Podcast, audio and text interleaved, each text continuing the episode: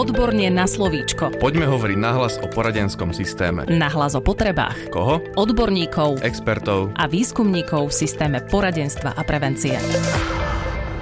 Vítajte v podcaste Odborne na slovíčko. Pozdravuje vás opäť Darina Mikolášová. A ako sme minulý týždeň slúbili, budeme pokračovať v rozhovore so psychologičkou magistrou Karin Gálovou a budeme sa rozprávať o poruchách príjmu potravy. Pani Galová, vítajte. Dobrý deň. Ja dodám, že pracujete vo výskumnom ústave detskej psychológie a patopsychológie ako interná expertka v rámci národného projektu Usmerňovať pre prax a takisto ste pracovali aj ako poradenský psychológ v zariadení poradenstva a prevencie. My sme si minulý týždeň povedali o tom, aké druhy poruch príjmu potravy poznáme, aké sú príčiny ich vzniku a kedy majú odborní či pedagogickí zamestnanci na školách spozornieť. Hovorili ste o tom, že táto kategória poruchy je veľmi veľmi nebezpečná. S akými zdravotnými následkami sa spája? Ide o psychické poruchy, ktoré výrazne ovplyvňujú rôzne telesné funkcie. V niektorých prípadoch dochádza až k trvalým následkom. Tým, že sa obmedzí príjem potravy, telo nedostáva dostatočné množstvo výživy, ktoré je potrebné k jeho zdravému fungovaniu. Z nedostatku vitamínov a minerálov dochádza k svalovej slabosti alebo krčom vo svaloch. Objavuje sa chudokrvnosť, nedostatku železa, v dôsledku zvrácania sa spomaluje tep, znižuje sa krvný tlak a objavujú sa srdcové arytmie zo strát rastlíka. Dochádza k odvápneniu kosti, čo býva príčinou zlomeniny pri bežnom pohybe.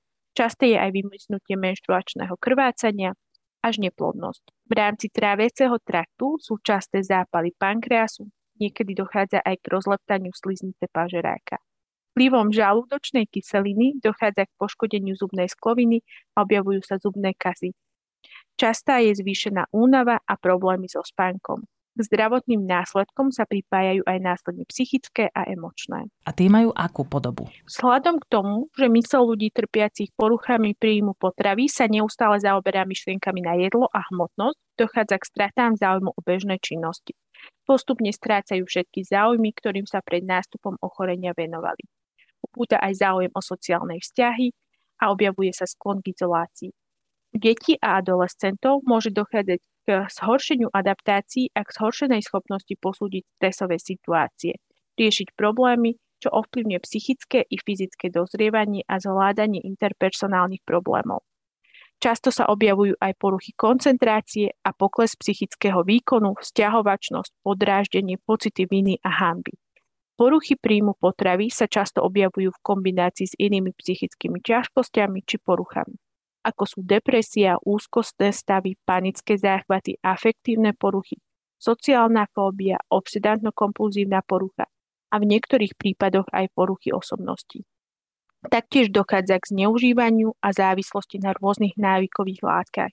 Nie sú ojedinelé ani samovražedné myšlienky či suicidálne tendencie – zo štatistík vyplýva, že približne 26% ľudí trpiacich poruchami príjmu potravy sa pokúsi o spáchanie samovraždy. Na koho sa obrátiť v prípade podozrenia na výskyt porúch príjmu potravy? V takomto prípade je potrebné sa obrátiť na odborníkov v danej oblasti.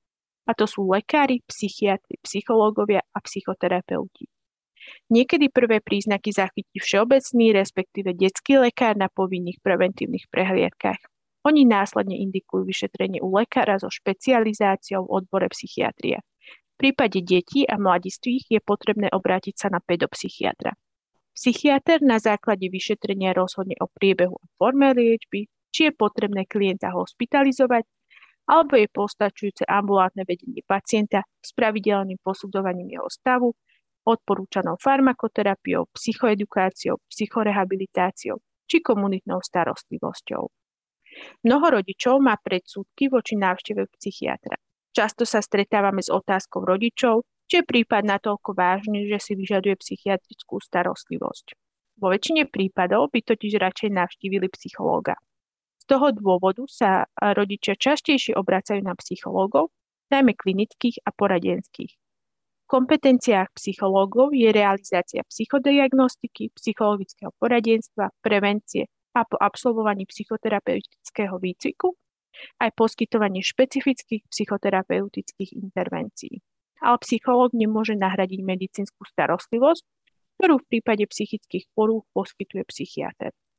Ideálne je, ak sa nadviaže multidisciplinárna spolupráca medzi všeobecným, prípadne detským lekárom, psychiatrom a psychológom. Samozrejme, do tejto spolupráci je vhodné prizvať aj komunitných pracovníkov či výživových poradcov a iných odborníkov, ktorí by mohli klientovi pomôcť. Najdôležitejšie je posúdenie stavu klienta z medicínskeho hľadiska.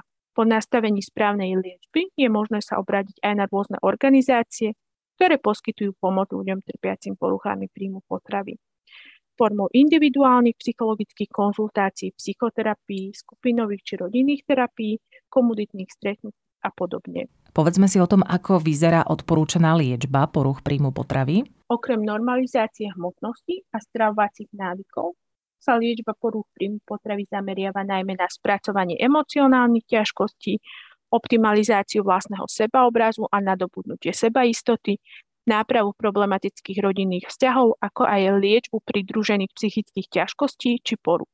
Zároveň sa pracuje s aktivizáciou vlastného potenciálu. Je potrebné si uvedomiť, že liečba je dlhodobá a komplexná. Pričom mnoho ľudí s poruchami príjmu potravy odmieta liečbu, prevažne zo strachu pred priberaním. Preto je dôležité pracovať na eliminácii obavy z nekontrolovateľného prírastku hmotnosti so zdôraznením vlastnej zodpovednosti, ktoré slúži na posilnenie autonómie. Existuje mnoho rozličných a účinných spôsobov liečby.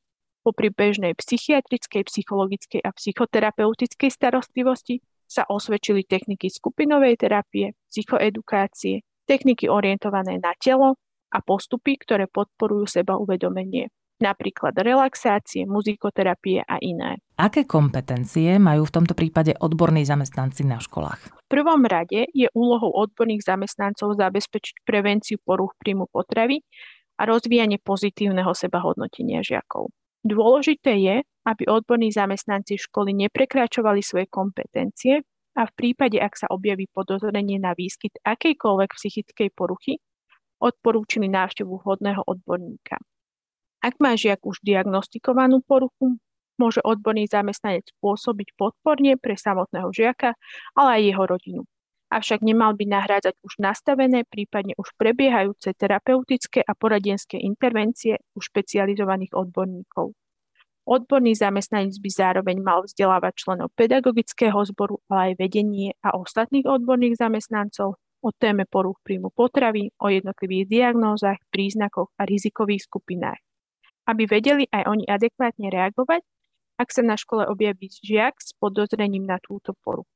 Veď práve učitelia a asistenti učiteľov sú tí, ktorí trávia najviac času so žiakmi a práve vďaka tomu majú najväčšiu šancu všimnúť si a odhaliť rôzne ťažkosti. Spomenuli ste, že jedným zo spôsobov prevencie je edukácia pedagógov.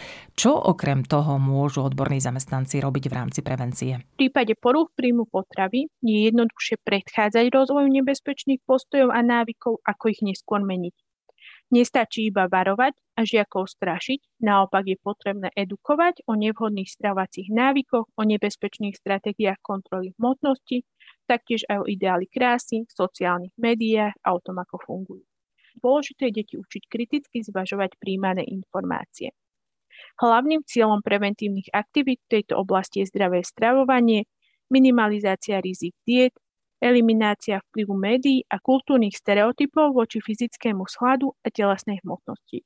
Zároveň aj poznanie hraníc primeranej športovej aktivity. V rámci propagácie zdravého životného štýlu odborníci často volia propagačné materiály, na ktorom sú vykreslené zdravé osoby ako štíhle a vyšportované.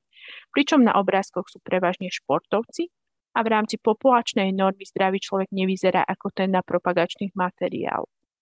Je vhodné upozorniť na to, že aj nevyšportovaní ľudia môžu byť zdraví a naopak, že aj športovci často trpiajú rôznymi ochoreniami. Ani v rámci preventívnych aktivít by sme nemali deťom ponúkať nedosiahnutelné ideály, ktoré narúšajú ich vlastný sebaobraz. Preto je vhodné ponúknuť deťom celú škálu obrázkov so zdravo vyzerajúcimi postavami.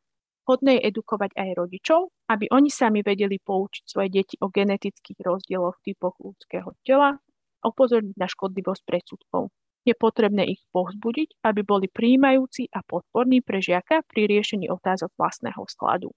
Existujú rôzne preventívne programy, ktoré môže realizovať odborný zamestnanec so žiakmi sám, prípadne môže osloviť zariadenia poradenstva a prevencie, alebo organizácie zaoberajúce sa témami sebaobrazu, seba prijatia, sebalásky a prevencie poruch príjmu potravy. Taktiež môže vytvoriť nástenku so stručnými informáciami a kontaktmi na organizácie, ktoré poskytujú pomoc a na ktorých sa žiak môže obrátiť v prípade, ak má zábraniť zveriť sa blízkej osobe. Hodné je mať na škole aj schránku dôvery, tam môžu žiaci vložiť svoje otázky, postrehy alebo sa aj zveriť so svojimi ťažkosťami. Povedali sme si, čo odporúčate. Vieme si určiť aj príklady, čomu je potrebné sa pri deťoch a žiakoch s poruchou príjmu potravy vyvarovať? Tak ako aj iní ľudia, aj pedagogickí a odborní zamestnanci občas klznú do porovnávania žiakov medzi sebou. Tomu by sa mali vyhýbať a žiakov medzi sebou neporovnávať. Okrem toho, neraz dávajú žiakom dobre mienené rady, čo by žiaci mali a nemali. Napríklad, že by mohli menej jesť, alebo jesť viac, viac cvičiť, schudnúť, pribrať a podobne. Nieraz sa stretávame aj s poznámkami, ktoré odborní zamestnanci alebo pedagógovia adresujú žiakovi ako neškodnú alebo humornú narážku, ale pre príjemcu to môže byť zraňujúce. Napríklad pri obede vidno, že ti chutí, vidno, že rád papa, že máš rád sladké, alebo ty si kosť a koža.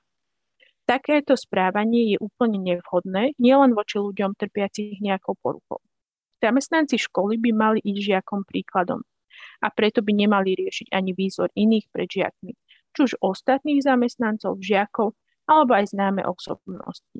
Žiaci by nemali byť svetkami ani toho, ako učiteľ alebo odborný zamestnanec negatívne hodnotí sám seba, rieši svoje telo a podobne. V spoločnosti je zaužívané, že ak niekto schudne, tak to oceňujeme, pochválime ho a na druhej strane, ak niekto priberie, tak si hovoríme, že sa opustil, prestal cvičiť alebo sa začal prejedať, pričom to hodnotíme negatívne. My však nikdy nevieme, čo je skutočným dôvodom straty alebo príbytku hmotnosti. A naše reakcie sú tým pádom nevhodné. Ak pochválime niekoho, ako pekne schudol, dobre vyzerá a je krajší, tak posilňujeme jeho správanie, pričom sa bude snažiť schudnúť viac, aby opäť dostal ocenenie a cítil sa vďaka tomu lepšie. Čím viac takýchto reakcií dostáva, tým viac to chce. Pre ľudí s narušeným sebaobrazom týmto potvrdzujem ich domienky, že doteraz boli tuční a škaredí a že sú na dobrej ceste. Týka sa to všetkých ľudí, nielen tých s poruchami príjmu potravy. Na druhej strane, ak sa dehonestujúco vyjadrujeme o ľuďoch, ktorí pribrali, prispievame k ich znižujúcemu sa sebahodnoteniu ktoré môže vyvolať negatívne emócie, pocity viny a hamby. V dôsledku čoho môže u nich dojsť cyklickému predaniu sa ako reakcia na vyvolané negatívne emócie, v prípade k rozvoju mentálnej bulímie alebo mentálnej anorexie, ale taktiež aj k iným psychickým problémom. A preto je potrebné vyvarovať sa takémuto hodnoteniu fyzického skladu žiaka, aj keby to bolo s tým najlepším úmyslom, Taktiež v žiadnom prípade by žiakom alebo rodičom nemali odborní zamestnanci odporúčať diety či zaručené spôsoby, ako schudnúť alebo cvičiť. To je potrebné ponechať na odborníkov, ktorí s tým majú skúsenosti. Ak zamestnancov školy znepokojuje rýchlo narastajúca alebo klesajúca váha žiaka, je vhodné kontaktovať rodičov a zistiť informácie o jeho zdravotnom stave a možných príčinách. Následne môže edukovať rodičov žiaka o možných rizikách, prípadne odporúčať vhodný postup. Odborníci v praxi často uvádzajú, že práca s deťmi a žiakmi s poruchou príjmu potravy je náročná. Ako si to vysvetľujete? Je dôležité si uvedomiť, že ľudia trpiaci poruchami príjmu potravy nemajú nadhľad nad svojim ochorením a nie sú motivovaní k liečbe. Mnohokrát sú presvedčení, že im okolie klame o ich postave, o jedle a stravovaní, pričom sa ich snažia len vykrmiť. Okrem toho sú tieto osoby zvyčajne veľmi precitlivené a hlbavé. Sú zároveň aj veľmi pochybovačné a nedôverčivé. Preto je veľmi ťažké ich presvedčiť o tom, aby podstúpili liečbu. Pričom vyliečiť osoby trpiace poruchami príjmu potravy bez toho, že by to sami chceli, sa nedá. Vyžaduje sa ich aktívne zapojenie do procesu liečby. Tak ako pri hociakých iných intervenciách je dôležité, aby mal odborný zamestnanec vybudovaný so žiakom vzťah založený na dôvere. Pokiaľ takýto vzťah vybudovaný nemajú, je primárnou úlohou odborného zamestnanca pracovať na vytvorení takéhoto vzťahu. Ak sa žiak odbornému zamestnancovi zverí, je dôležité žiakovi ponúknuť pomoc, aby vedel, že v tom nie je sám. Byť jeho oporou, osobou, ktorá si žiaka vypočuje bez odsudzovania a nátlaku. Odborný zamestnanec by mal byť trpezlivý, láskavý a taktný. Zároveň by ale mal mať nastavené jasné hranice a nenechať sa zatiahnuť do spojenectva so žiakom. Pokiaľ rodičia nie sú oboznámení s ťažkosťami žiaka, tak by odborný zamestnanec mal motivovať žiaka k ochote oboznámiť s tým rodičov alebo minimálne si vypýtať povolenie na ich kontaktovanie. Žiak by mal byť do tohto procesu priamo zapojený, aby nemal pocit, že sa koná za jeho chrbtom. Môže sa použiť veta. Mám o teba starosť, zároveň mám ale zodpovednosť za teba a preto si myslím, že by bolo správne sa o tom porozprávať s tvojimi rodičmi. Nemusí sa báť. A chceš, tak ja im to vysvetlím a budem celý čas pri tebe. Veľmi dôležité je zapojiť do tohto procesu aj rodičov. Niektorí rodičia ale nie sú ochotní spolupracovať. Čo v takomto prípade? Áno, niekedy rodičia môžu bagatelizovať problémy svojich detí, prípadne voči nim nie sú vnímaví. V niektorých prípadoch je ľahšie problémy popierať, než by si mali priznať, že oni na tom majú podiel svojej viny. Zároveň sa môžu báť prevziať za to zodpovednosť, preto je potrebné im vysvetliť, že poruchy príjmu potravy sú vážnym ochorením, ktoré v prípade, že dieťa nepodstúpi liečbu, môžu mať vážne, váž fatálne následky. Môžeme si ešte na záver povedať aj ďalšie konkrétne odporúčania pre odborných zamestnancov? Pri práci so žiakom je prínosné používať ja výroky, ako napríklad Mám o teba strach, pretože vidím, že nechceš jesť. Bol by som rád, ak by sme sa porozprávali o tom, čo prežívaš, alebo o tom, prečo nechceš jesť. Treba sa vyhnúť obvinujúcim ty výrokom, ako napríklad vôbec nevieš, čo robí, ubližuje si, musí sa najesť.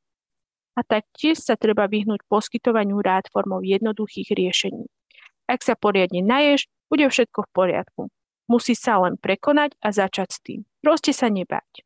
Odborný zamestnanec by sa mal zaoberať aj sociálnou klímou v triede, v ktorej sa takýto žiak nachádza nenásilne ho zapájať do činnosti, aby nech dochádzalo k jeho ďalšej izolácii. Ak by sme si to mali na záver shrnúť, dôležité je, aby sa odborní a pedagogickí zamestnanci venovali téme poruch príjmu potravy a jeho prevencii. Taktiež aj skvalitňovaniu sociálnej klímy, prijímajúceho a podporného prostredia v priebehu celého školského roka, nielen vtedy, ak sa objaví podozrenie na nejaké ťažkosti. Ak sa na škole poruchy príjmu potravy objavia, tak byť čo najviac nápomocný pre žiaka, ale aj jeho rodinu a pedagógov, ktorí sú so žiakom v kontakte. Hovorila psychologička magistra Karin Gálová, ktorá vo výskumnom ústave detskej psychológie a patopsychológie pracuje ako interná expertka národného projektu Usmerňovať pre prax a takisto pracovala ako poradenský psychológ v zariadení poradenstva a prevencie. Dnešným podcastom uzatvárame tému poruch príjmu potravy. Ďakujeme veľmi pekne, že ste prišli do štúdia. Ďakujem za pozvanie.